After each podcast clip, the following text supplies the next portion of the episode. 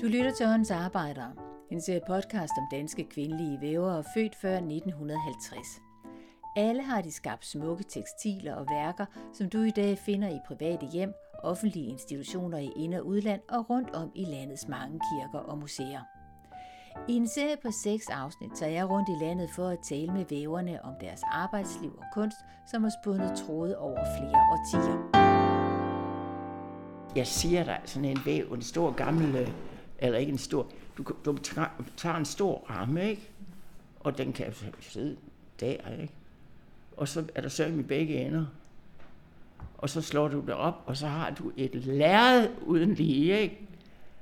Annette Holtensen er født i 1934. Hun er væver og meget mere, som du nu kan høre mere om. Jeg stiftede første gang bekendtskab med Holtensen i en tv-udsendelse, som jeg så for nogle år siden. Her fortalte hun om sit arbejde som væver og hvordan det har udviklet sig, så hun i dag også arbejder med blandt andet pileflet.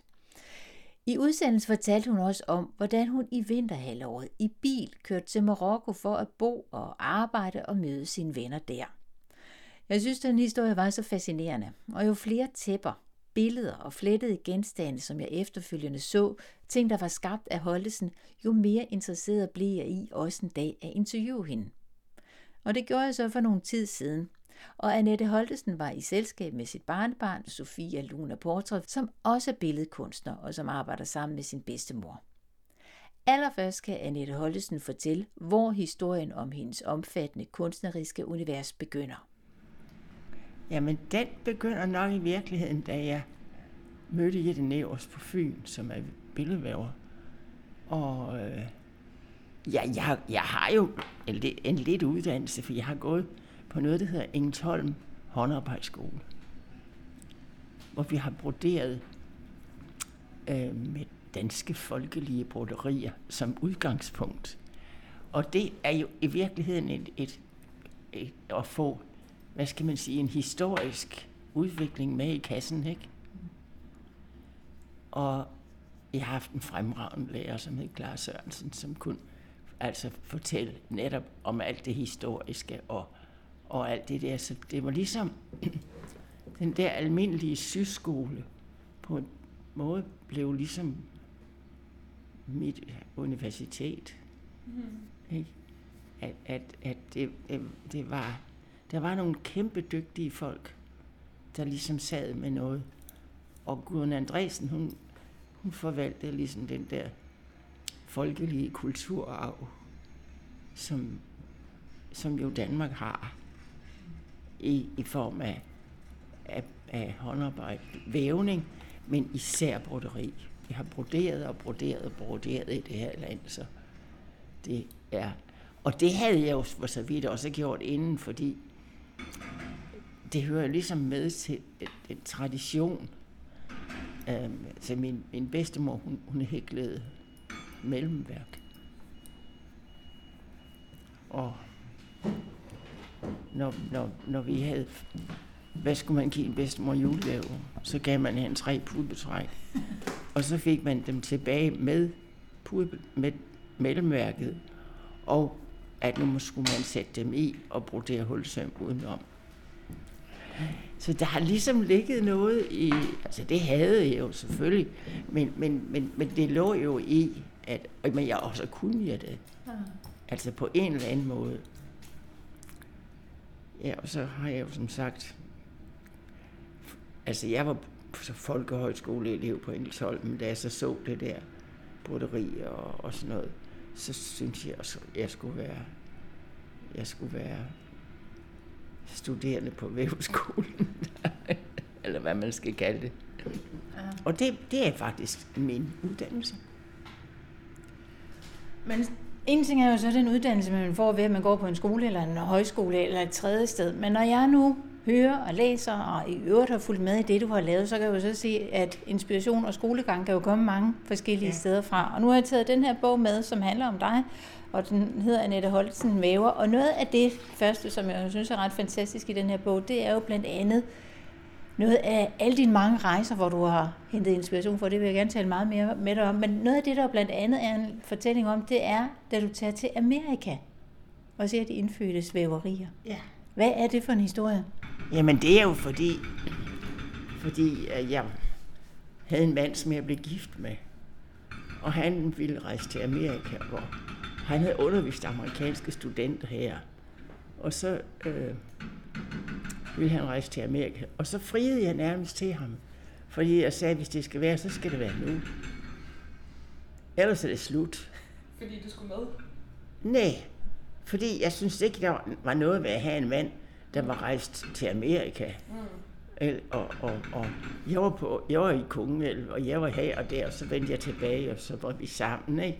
Så ja, øh, jeg synes ikke, der var nogen, nu, nu var der ikke noget grund til pjat. Så blev vi gift på min forældres sølvbryllupsdag, og det er sådan en helt anden historie. Men, øhm, og så rejste vi til Amerika. Og han var lærer, og han havde været lærer for amerikanske studenter, som var her på højskolerne. Og øhm, så jeg var bare med. Og så skulle jeg jo selvfølgelig ud og se Navajo-indianerne og sådan noget. Og at vi Rolf havde en masse kontakter. Og blandt andet en amerikansk familie, som hed Peter Siegel. Det var ikke Pete Siegel, nej, nej. Men det var Peter Siegel, ikke? Og hans familie. Og der, der, var, så der var, han sendte mig rundt forskellige steder og se, hvad jeg skulle se og høre og tale med nogen. Så jeg har egentlig slugt noget af Amerikas et eller andet. Og så øh, kom jeg hjem og var, jeg ved ikke, fyldt med alt det, jeg havde lært og gjort og sådan noget. Og så satte jeg mig til at, at væve. Og altså det der med, jeg, jeg kunne jo krammet. Fordi altså bare sådan en håndarbejdslæreruddannelse, det er jo, man får en utrolig fornemmelse for, hvad trådet kan gøres med. Ikke? Så mm, jeg satte mig til at eksperimentere og sætte væven op med både en, gang, en gammel skaftevæv, eller sådan en varmevæv, eller nogle gange bare sådan et med søm i begge ender, ikke? Men altså det, var, de, det blev meget, meget hurtigt ligesom et malerlæret. Man begynder ned i det ene hjørne, så ser man, hvad der sker. Ikke? Andet end det her, kan, man kan jo ikke male over. Man er jo bundet af det, man har gjort. Ikke? Men det du gik i gang med, blev det så sådan et eller andet mix både af de danske traditioner, som du tidligere lige talte om, og så de her nye indtryk fra, fra USA? Ja, altså jeg tror, jeg har lært, jeg har lært meget om de danske traditioner, men jeg har jo ikke lært, sat mig ned og vil væve traditionel dansk vævning eller sådan et eller andet. Jeg har gerne ville kaste mig ud i, i altså der har ligget en eller anden skjulkunstner i mig, som har boblede, ikke? Og så kunne jeg bruge de der trådene til, altså jeg siger dig, sådan en væv, en stor gammel, øh, eller ikke en stor, du, du tager en stor ramme, ikke? Og den kan sidde der, ikke? Og så er der søm i begge ender. Og så slår du det op, og så har du et lærred uden lige, ikke? Og det, det, det er jo egentlig det, jeg har haft gang på gang, ikke? Altså, man, man, man, og så ser man, hvad der kommer. Og altså, hvis du laver alt for meget grønt nede i det ene hjørne, så bliver du nødt til at have den med længere op. Altså, det er det, som malerne også ved. Det, det, det er jo sådan nogle ting, ikke? Og øhm, altså, hvad skal man sige, hvis du har begyndt med noget grønt i det ene hjørne, så bliver du nødt til at have farven med for ligesom at få den til at have sin musikalitet, altså at, at lade den. Og sådan, sådan, er, sådan er, så er det med sådan nogle ting. Ikke?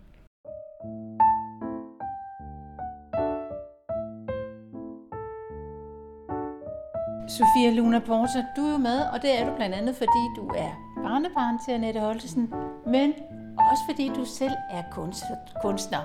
Og hvis du skal præsentere dig selv, hvordan vil du så gøre det? Øhm, jeg arbejder med øh, et romantisk billedsprog gennem utrolig mange medier. og blandt de mange medier indgår der også tråd og væv? Ja, altså knap så meget væv, men en masse, øh, jeg arbejder meget med sådan karakter gennem kostymer, så jeg syr meget. Det har jeg også. Det har vi også gjort meget gennem min opvækst. Og, øhm, og jeg arbejder også skulpturelt øh, for tiden mest med reliefer, som også har meget med på en eller anden måde en billedvævningstradition, eh, i hvert fald som den kommer, den skulpturelle billedvævningstradition. Det er jo bare det ved det, at man begynder, hvis man begynder på et eller andet, og har nogle berøringsflader, så er der jo ingen, der siger, at man skal stanse ved væven, mm. eller ved, ved leret, mm. eller ved et eller andet, vel? Mm. Altså, den viden, man nu engang har, det må man jo godt smide noget ind af. Og det er vel også det, der er kendetegnet for dit arbejde. Altså, du har jo ikke kun vævet, du har arbejdet med, med pileflet, du har arbejdet med papir, du har arbejdet med ting, du har fundet ja. langs stranden. Alle former for materiale. Ja. Men det er jo noget med, altså, jeg tror, det har, jeg tror faktisk, det er noget med væven at gøre, fordi det er noget med materiale, mm. fornemmelsen. Og så er jeg, har jeg jo ikke nogen rigtig uddannelse andet end den, jeg har fået på engelsk hold. Mm. Så det vil sige, at jeg har ikke nogen streng professor, der sidder bag ved mig og siger, det må du ikke. Og det kan være meget frisættende. Ja. Ja. Jeg synes også, noget der er, er altså, jeg synes, der kendetegner din praksis, som jeg også er meget inspireret af, er det her med, at du har fortalt om, da du begyndte at væve, så brugte du, hvad der var. Ja. Og det der med at komme fra det, ligesom skabe mere eller mindre abstrakte fortællinger om nogle meget konkrete ting. Altså hvis der var øh, nogle gamle pudebetræk. Eller knap så gamle, men man skulle bruge dem. Altså, du fik noget fra et hospital, eller ja, ja. så var der noget skæg fra en mand, der kom forbi. Ja. Lidt uld fra naboen, og så videre. Ja, ja. Øhm, og det synes jeg er en... Altså, det der med, at alting kan bruges, og alting kan omsættes. Ja, det synes jeg er meget inspirerende. Også hvordan at det, der kan opstå ja, de her mere sådan almene fortællinger ud fra nogle meget, meget nære ting, som måske måske bare er tilfældigheder. Ligesom om, der, om, om, øh, om der var valnødskaller og farve med, øh, da man lavede værket eller sådan. Ikke? Men jeg, jeg sidder også og tænker, når du siger det der, jeg, jeg har lige været til en koncert i Odense, mm-hmm. som en af mine venner tog mig med til. Og de sad sådan en gruppe på en scene og spillede sådan noget folkelig musik på en eller anden måde. Og da en af de første, altså den sådan, ham der rigtig var med, han så mig, så sagde han, hvad gjorde du med mit skæg? Fortæl, det må du fortælle mere om. Fordi jeg havde mødt ham, jeg havde mødt ham et sted, og så havde han det der sorte, lange skæg. Og så sagde han, ja, ja men nu skal jeg, jeg klipper det af i morgen. Så sagde jeg, må jeg så ikke godt få det? Og det fik jeg. og hvornår var det? 70'erne? Ja.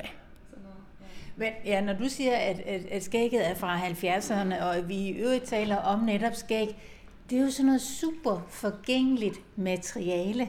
Ja.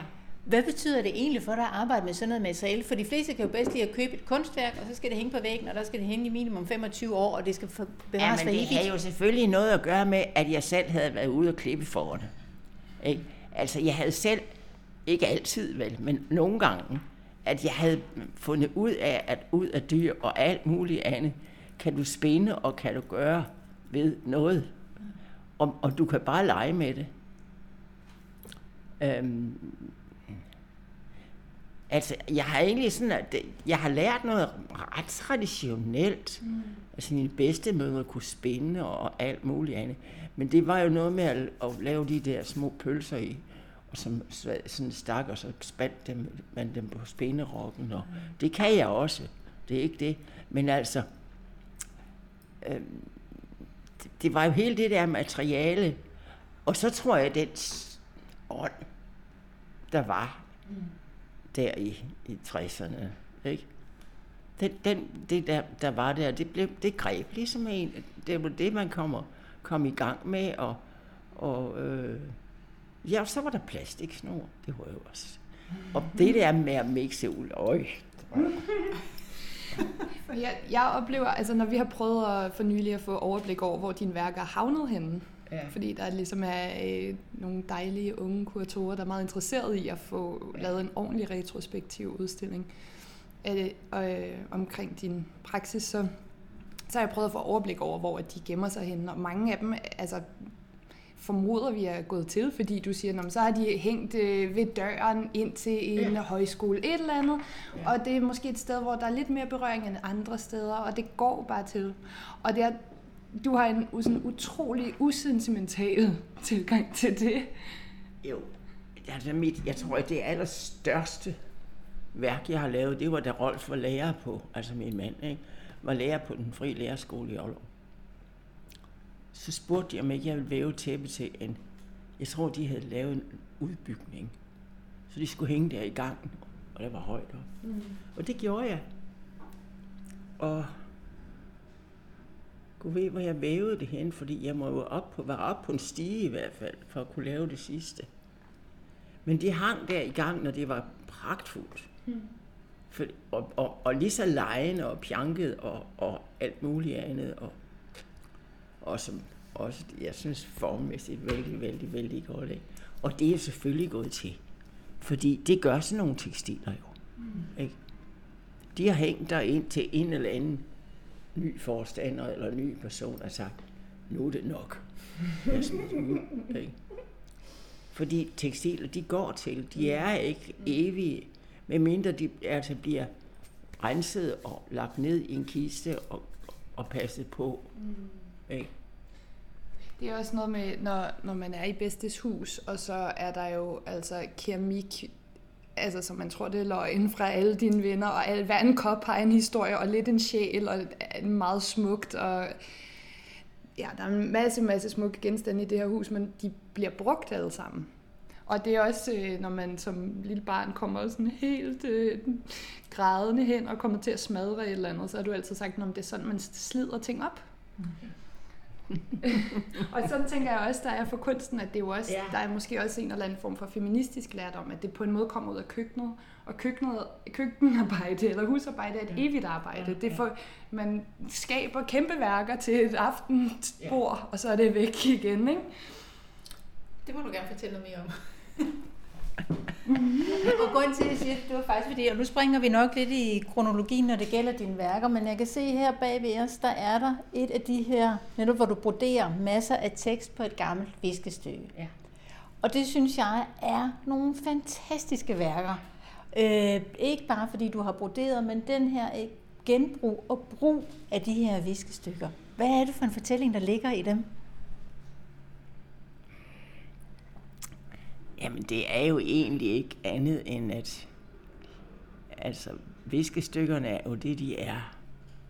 Og altså, det sjoveste ved dem, det ved ikke, der, der har. Men der er nogle af dem, der står, der står Kateminde på. Fordi den er lavet til Kateminde øh, højskole eller sådan noget, ikke? Og så har de givet mig den. Jeg har den liggende endnu, jeg har ikke begyndt at bruge den. Men altså, det vil jeg kunne gøre, ikke? Øhm. Men jeg ved ikke, jeg tror, det er også min, min måde at lave billeder på. Altså, at øh, det må gerne være langt, langt, langt ned på jorden. Og så, altså, hvis du så kan få noget... Øh, altså, det er også det der, at du får folk, du får folk til at kigge på tingene, og de kan undres og, og, og more sig. Og genkende og genkende. Ja. Fordi nu sagde Sofia Luna det her med det feministiske, det kvindelige univers. Er det noget, der spiller en rolle i dine værker? Det er ikke andet, jeg skulle ikke regne fra, at jeg skal sidde ned og tise, altså.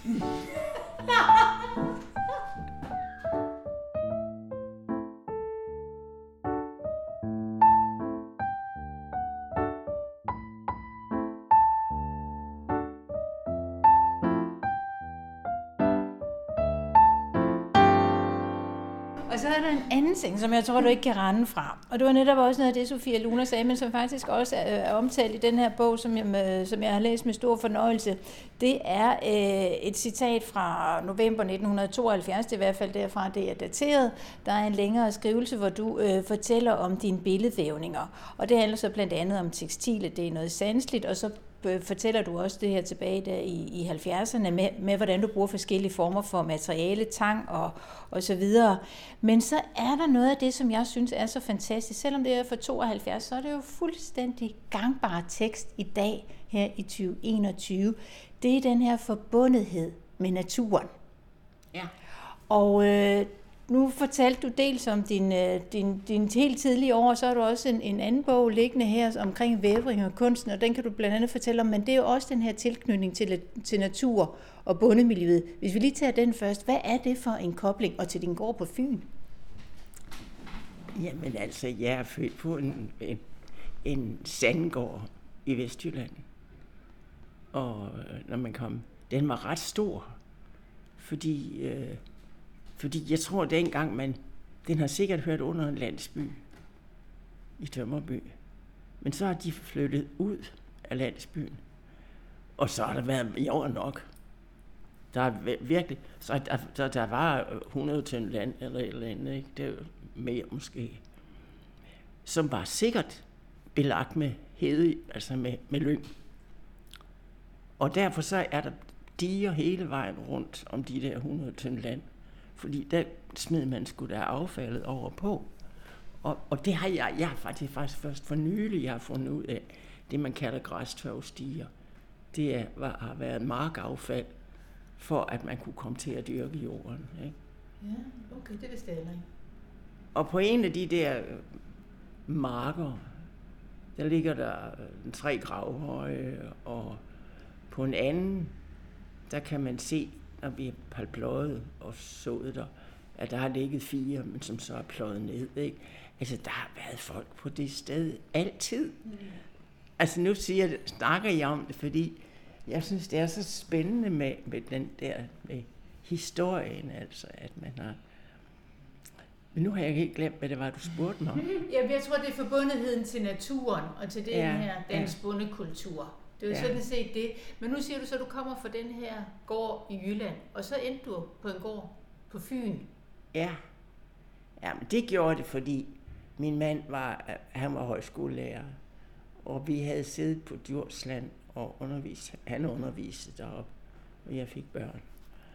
Og, og, øh, og så, øh, så fik han en stilling på Fyn, og så fandt jeg mens vi ledte og ledte og ledte og ledte, og han vidste, nu, nu gælder det, det nu vil hun skulle bestemme, eller sådan et eller andet, ikke? Så fandt vi det der husmandsted, som jeg elsker. Og øh, ja, så der har jeg, vi så boet, eller har jeg så boet i, du ved, uh, med forliste ægteskaber og mm, børn, der er vokset op og flyttet derfra og alt muligt andet. Ikke? Men, øh... Og så er der et andet sted, du elsker. Det er det her sted, der hedder Vævring i Norge. Ja. Hvad er det for et sted? Det er jo også en lang historie. Jeg har været på en højskole, der hedder Kungelv i Sverige, som er en nordisk højskole, som er egentlig sådan lidt Askov højskoleagtig sådan lidt ud over den sædvanlige folkehøjskole. Og jeg kan egentlig ikke huske, hvem der pussede. Jo, det ved jeg godt nu, men det er lige meget. Send mig derop en forhenværende øh, elev der. Og så, øh, og så sagde han, ringede han til mig og sagde, jeg har et legat til dig, hvis du vil, hvis du vil til kongehjælp. Og så tænkte jeg, lad mig komme til Sverige. Hmm. Og så fik jeg det der, tog jeg ud og snakkede med ham, der stod for det legat, og som synes det var altid. Det var lige mig. Jeg skulle have de penge. Og så kom jeg på Kongelv, som var en, er en sådan nordisk, nordisk Askov Højskole. Lidt. Og øh, der mødte jeg jo alverdens mærkværdige folk fra Norge og Sverige og Island og Færøerne og som vi rendte rundt med hinanden, hult og sepulter. Så kom vi sådan hen af, af juletid, og så opdagede rektor fruen, at jeg kunne sy og brodere og sådan noget. og så jeg havde jo lige taget en klud op af, af tasken og sagt, den kunne vi godt sende på julemarkedet. Og hun synes altså, det var verdens 8. vidunder. Det var det ikke. Men... og så, det ved ikke, så gik der et stykke tid. Så kom og sagde, nu havde hun fundet ud af en af de meget kendte svenske tekstilkunstnere, som bor i Göteborg, at hun søgte en praktikant. Den skal du søge, sagde hun. Og så blev jeg sendt til Kongel, altså til, til Göteborg, og søgte den praktikantplads. Og fik den hos Mort Fredin Fredholm.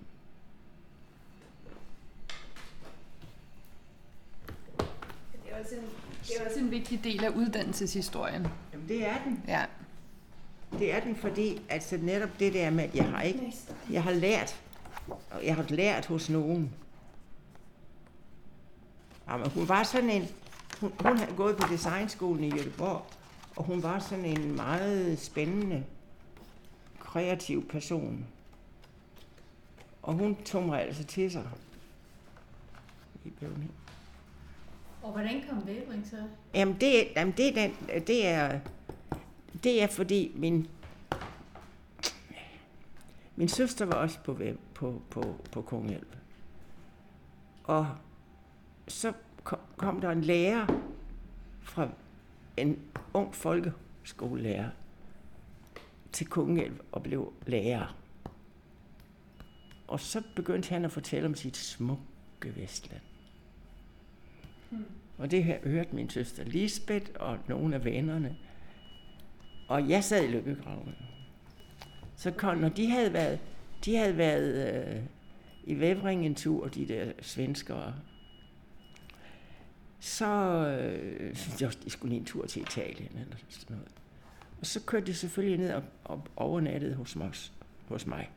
Fordi sagde Lisbeth, det kunne de bare gøre. Og så rejste de ud i verden og syntes, det var vidunderligt at komme tilbage og fortælle om det og rejse sig hjem igen.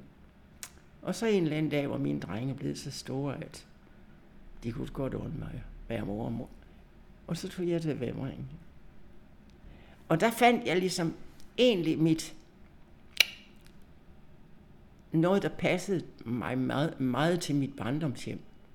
Ikke? Altså sådan et stærkt sted, hvor der er noget udgangspunkt, og hvor man, hvor, hvor, hvor, hvor man skaber noget fra.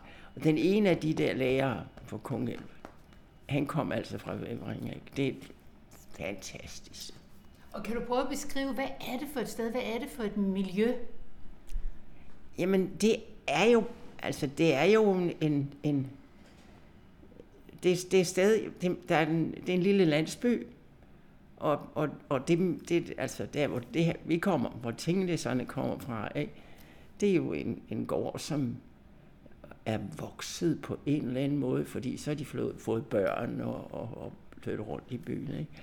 Og så fordi de har sat et præg på stedet, fordi de har været store og begavede og interessante og, og åbne. Sådan som masser af danske landsbyer er blevet til noget, fordi, fordi der har siddet nogle folk, der har, har været parat til at kigge videre ud af deres viden og, og altså det er det, man kalder folkekultur. Det er det virkelig, ikke? Mm.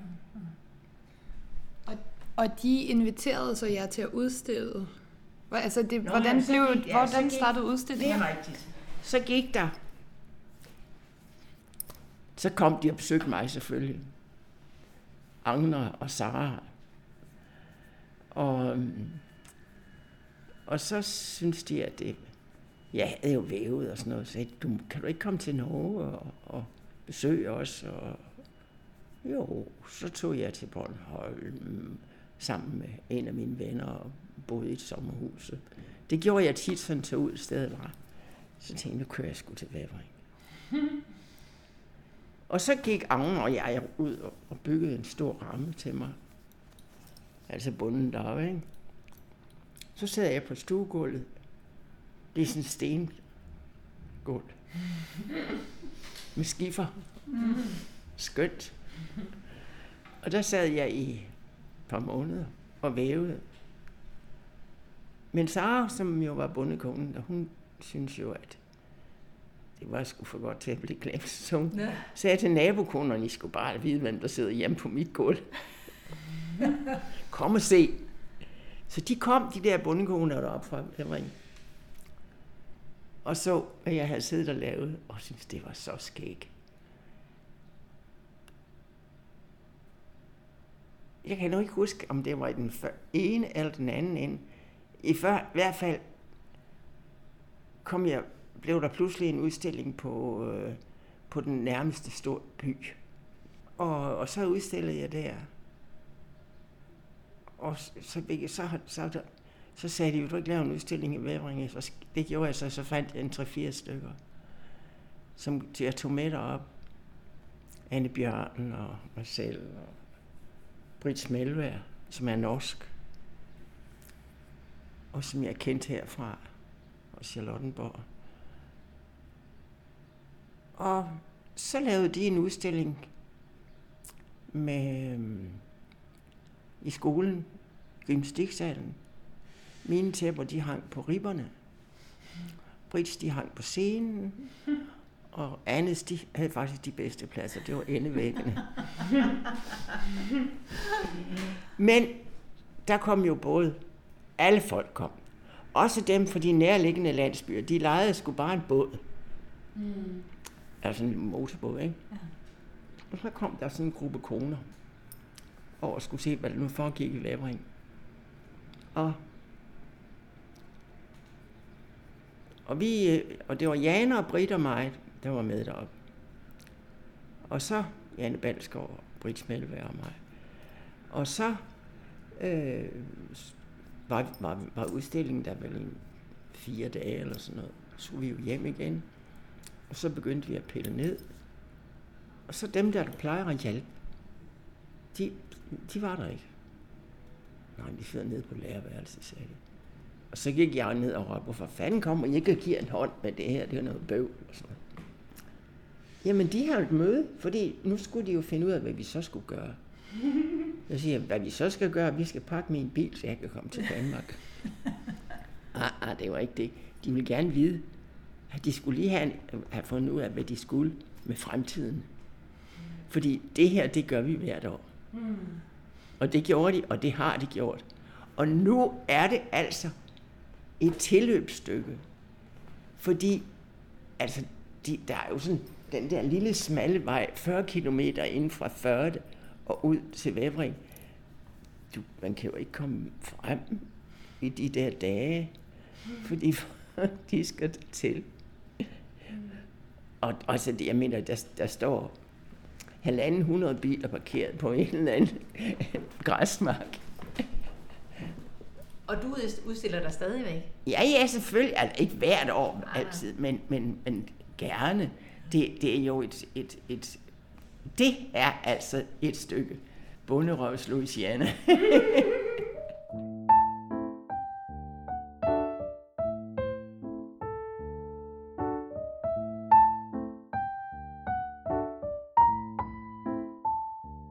Og Sofia Luna, du er lige begyndt på Kunstakademiet. Du skal til at folde hele din karriere ud. Du er godt nok i gang, men stadigvæk der mange gode år foran dig. Alt muligt, der skal i spil. Når du sidder og lytter til alt det, som din bedstemor fortæller, hvor inspireret bliver du så? Meget. Jeg skal starte på min kandidat. Jeg har gået der i tre år. Øhm, og så har jeg holdt et par års pause, hvor jeg også ligesom på en måde har prøvet at Jamen det er jo lidt sådan et, det er et stort spørgsmål, hvordan man skal indrette sit liv som kunstner. Fordi at der er jo ikke, selvom der er utrolig mange dejlige, fantastiske legater at søge, og en masse støtte, så er det jo også, øh, så er verden ikke rigtig indrettet til den, det liv. Og der tænker jeg meget på, hvad, hvad vil bedste gøre? Hvordan, øh, ja, hvordan lever man altså helt ned til sådan noget konkret noget som, hvad har man altid stående på hylderne? derhjemme i sit køkken. Øh, og der er svaret, øh, det man har købt, eller et eller andet den stil, ikke? Altså noget med noget. Men det der med, altså i dit hjem har man jo altid kunne, kunne øh, altså man behøver ikke engang at sige på forhånd, at man tager fem med. Men der er mad nok til alle.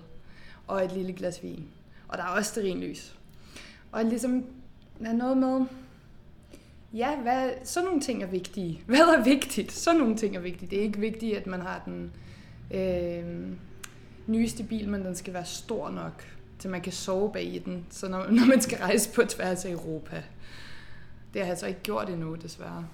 Nej, det har vi ikke, men det skulle vi næsten til at gøre. Ja. ja. Jeg har stadig, jeg skal jo ned og se på min grafikskole. Ja, i Marokko. Annette Holtesen, for nogle år siden, der så jeg, det ligger desværre ikke længere på nettet, det her klip. Men jeg så, jeg tror det var TV2 Fyn, der lavede et interview med dig. Og det var der, jeg for alvor blev opmærksom på dig. Jeg har godt nok set dine værker før, men jeg tror, jeg blev opmærksom på dig som person og tænkte, hende skal jeg en dag interviewe. Og det var faktisk på gården, øh, hvor du blev interviewet, og du fortalte det og viste rundt og så videre. Og så fortæller du den her fantastiske historie om, hvordan, som jeg forstod det, du en gang om året i vinterhalvåret kørte i bil fra Fyn ned igennem Europa til Spanien, sejlede over til Marokko, parkerede din bil et eller andet sted i Marrakesh, som jeg husker det, eller hvor det end har været i Marokko. Nej, det... I, i, men det kan du så rette, rette til min fortælling, det som jeg husker forkert. Og så var du der og arbejdede og tegnede og ja, flyttede bare dit arbejde fra den, den ene verdensdel til den anden. Hvad er det her for noget med at gøre til Marokko? Jeg tror, jeg har haft lidt lyst til at, at se Afrika. Og så, jeg ved ikke, hvem, jeg har mødt nogen, der har været i Marokko, og så har jeg tænkt, det, det, det lød meget overkommeligt. Jeg havde godt taget der ned sammen med min søster, så var vi taget hjem igen. Men så var jeg taget tilbage. Og så har jeg fundet, altså jeg er ikke meget for København og, og, og, og, og altså, jeg kan godt lide landsbyer og små byer, ikke? Og så fandt jeg altså den der mærkelige sted. En lille by? En lille by, okay. ja. ja. Mirleft. Mirleft hedder ja. ja. Og, øhm, og så var der, altså der, i Marokko, der møder de jo altid, du møder jo altid nogle unge mænd, der står og, og gerne vil hjælpe. Og jeg tror faktisk, at om sommeren, så er det faktisk en del af deres arbejde, fordi så kommer folk, altså ligesom fra, fra København til Faneø, ikke? så kommer de til Merleft, og, og øh, så skal de lige have lidt hjælp til at finde et sted at bo, og de skal lige have et eller andet. Ikke? Og det var også dem, der fandt mit hus til mig og sådan ting. Og, så det er ligesom en del af deres arbejde, og Hafid, han, han, øh, han har hjulpet mig rigtig meget med alt muligt sådan noget. Og han fik jo ikke en øre for det. Fordi det, det lå ligesom ikke i luften, at han skulle have penge for det, og det var slet ikke det. Men så en dag, så sad han og stønnede, fordi, fordi øh, han skulle, nu skulle han hen igen på posthus eller i banken eller sådan noget, fordi hans far skyldte et eller andet ikke millionbeløb, altså, men, men som var meget for et husmandsted inde i bjergene. Ikke? Og det har været, været sådan 600-700 kroner eller et eller andet. Og så tænkte jeg, jeg ved, han har aldrig fået en øre for noget af det, han har gjort for mig. Så jeg gik over i banken, og så gik jeg hen og hævede 700-800 kroner og gav ham, og sagde, gå hjem til din far så kan han betale de skiderikker. Så adopterede de mig. og, og når du var i Marokko, så oversatte du meget af din praksis til at handle om grafik, ikke? Altså har du ikke lavet, jo, du lavet tryk der ja. Jeg har været så op, jeg var, blev også optaget af grafik på det tidspunkt. Mm. Og nogle af mine norske veninder havde været med dernede. Og øh, så havde jeg jo også ømme om, vi manglede en presse. Så de tog hjem og søgte den norske kunstfond om at få en, en grafisk presse til mig. Og den fik jeg, og så tog jeg den med til Merleft. Altså den, du tog den simpelthen med bilen? Jamen, altså, ja, ja, jeg tog den med. Altså, så stor er den jo heller okay. ikke. Men jeg tog den med derned. Altså, det var derfor, jeg fik den med derned. Mm-hmm. Og så fik jeg jo, altså, de der, de der altså, det er en landsby. Den er, hvad skal man sige, Den er ikke engang så stor som Bramming. Den er en... Men der render jo... Det ligger temmelig nær ved kysten. Og altså, det er mig og alt, nogle få forvildede vesterlændinge, der finder der ned. Men marokkanerne fra Marrakesh, de skal til stranden om sommeren. Mm. Så de tager til mere left. Og så er det, de, altså drengene, de, de kender nogle huse, der kan lejes ud. Og det var der, hvor jeg, jeg havde. Så det, det, det er sådan en del af deres sommer, altså, ja, sommerlevebrød. Ikke? Men så tænkte jeg, de kommer jo næsten hver dag alligevel, når jeg sidder og arbejder. Ikke? Og så begyndte jeg at lære dem at lave grafik. Og så kom jeg hjem. Så gik jeg hjem og stønnede over det til mine norske veninder. Så søgte de Norsk Kunstfond og fik penge til at købe en mindre grafisk presse. Mm. Og den tog jeg med til Mirle, efter den står der endnu. Mm. Og den bliver brugt. Mm. Fordi nogle af dem, de laver altså grafik jo, og sælger til de rige damer inde i Marrakesh. Mm. Eller sådan noget, ikke? Og hvornår har du sidst været dernede? At det er alt for længe siden, så Luna og jeg bliver nødt til at rejse derned til sommer. God idé. Ja. Er du stadigvæk i gang med at væve eller lave grafik eller noget tredje eller fjerde? Nu skal vi næsten have dommerklæren frem. Jeg, jeg er kommet herover til København, fordi øh, mine børn bor her. Men det har været utrolig svært for mig. Og jeg har egentlig ikke lavet noget, siden jeg er kommet. Og det er halvanden år siden. Bortset fra nogle pileflet-skulpturer for nylig. Nå ja, med, med det der fjollede barnebarn, som skulle prøve alt muligt. Men det er da rigtigt, Luna. Og selvfølgelig, og jeg er også med på, på alt muligt, ikke? Men jeg har virkelig, virkelig været... Øh, det har været voldsomt svært for mig at flytte til byen. Mm-hmm. Og, ja, og nu kan jeg ikke rigtig finde ud af, hvordan jeg kommer herfra. Altså, jeg kan ikke... Fordi jeg fysisk er så dårlig, at jeg ikke kan... Så jeg har fundet en eller anden måde mm. at leve et anstændigt liv på. Mm. Som også er kreativt, ikke?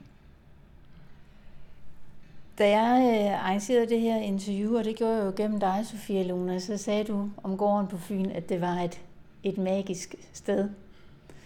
Men at møde jer to er også den rimelig magisk, vil jeg sige, når man sidder som tredje person og holder mikrofonen. Skal I ikke lave noget sammen? Hvad siger du? Skal I ikke lave noget sammen? Jamen, det har vi jo lige gjort. Jamen, øh, vi har øh, udstillet de her de nye pilemonolitter på Rønnebæksholm. Og, men vi skal lave flere ting sammen det er noget, vi tit taler om, og så er det ligesom... Det, der var så dejligt ved den her Rønnebæksholm udstilling, var, at der var, en, der var både en anledning til at få det gjort, og så var der også det her med, at vi besluttede os for at lave... Øh, altså et af bedstes... Øh, et af mine af dine yndlingsværker, kan man sige det, er de her pilemonolitter fra 83, tror jeg. Fantastisk, fantastisk værk. Og så, der, står, øh, der står tre på Kunstindustrimuseet. Så. Ja. ja. Nej, det er heksefrakkerne. Nej, nej har de, de har også pilmonolitter? Ja, der, okay. der er mindst tre. Jeg kan ikke, ikke, hvor mange, men jeg tror, der er tre. Okay. Jamen, Kunstindustrimuseet, de er nogle heldige nogen, fordi ja, der er også heksefrakkerne som mit, mit andet yndlings af dine værker. I hvert fald så var, øh, havde vi en anledning til, at du kunne lære mig at lave pileflet, da vi lavede de her nye monolitter, som vi har lavet her i det her rum hjemme hos Bedste.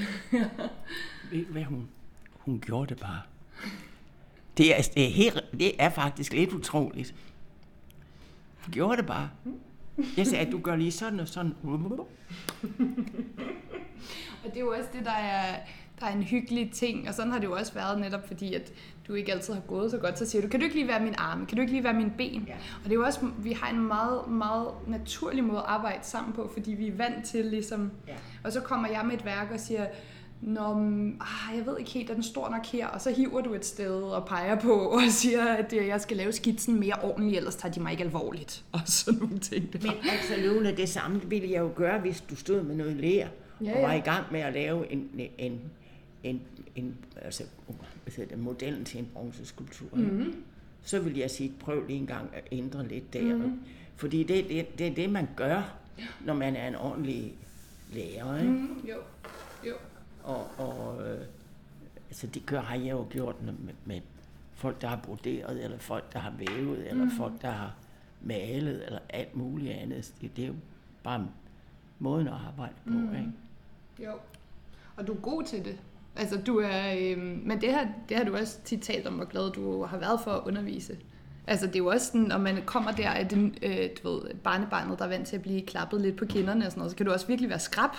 Og det er vildt fedt, fordi Jamen, det er altså, der ikke mange, der tør, godt, nemlig. Ja, men det handler om at beskæftige sig med, hvad, hvad, med, med, hvad du vil. Ja. Mm. Og så finde en måde at gøre det på. Mm. Det kan jo ikke noget, du laver, du, altså man, at de skal lave mine værker. Mm. Det skal de jo ikke. Mm. Annette Holtesen bor, som hun fortalte, i dag i København. Og efter interviewet, der talte hun og Sofia Luna Portra videre om planer med at udstille sammen og tage på fælles tur til Marokko for blandt andet at gense det grafiske værksted. Jeg hedder Dorte Chakravarti. Du har lyttet til en serie af podcast om danske vævere født før 1950. Serien hedder Håndens Arbejder, og den er støttet af Ove og Johanne Louis Hansen Fonden.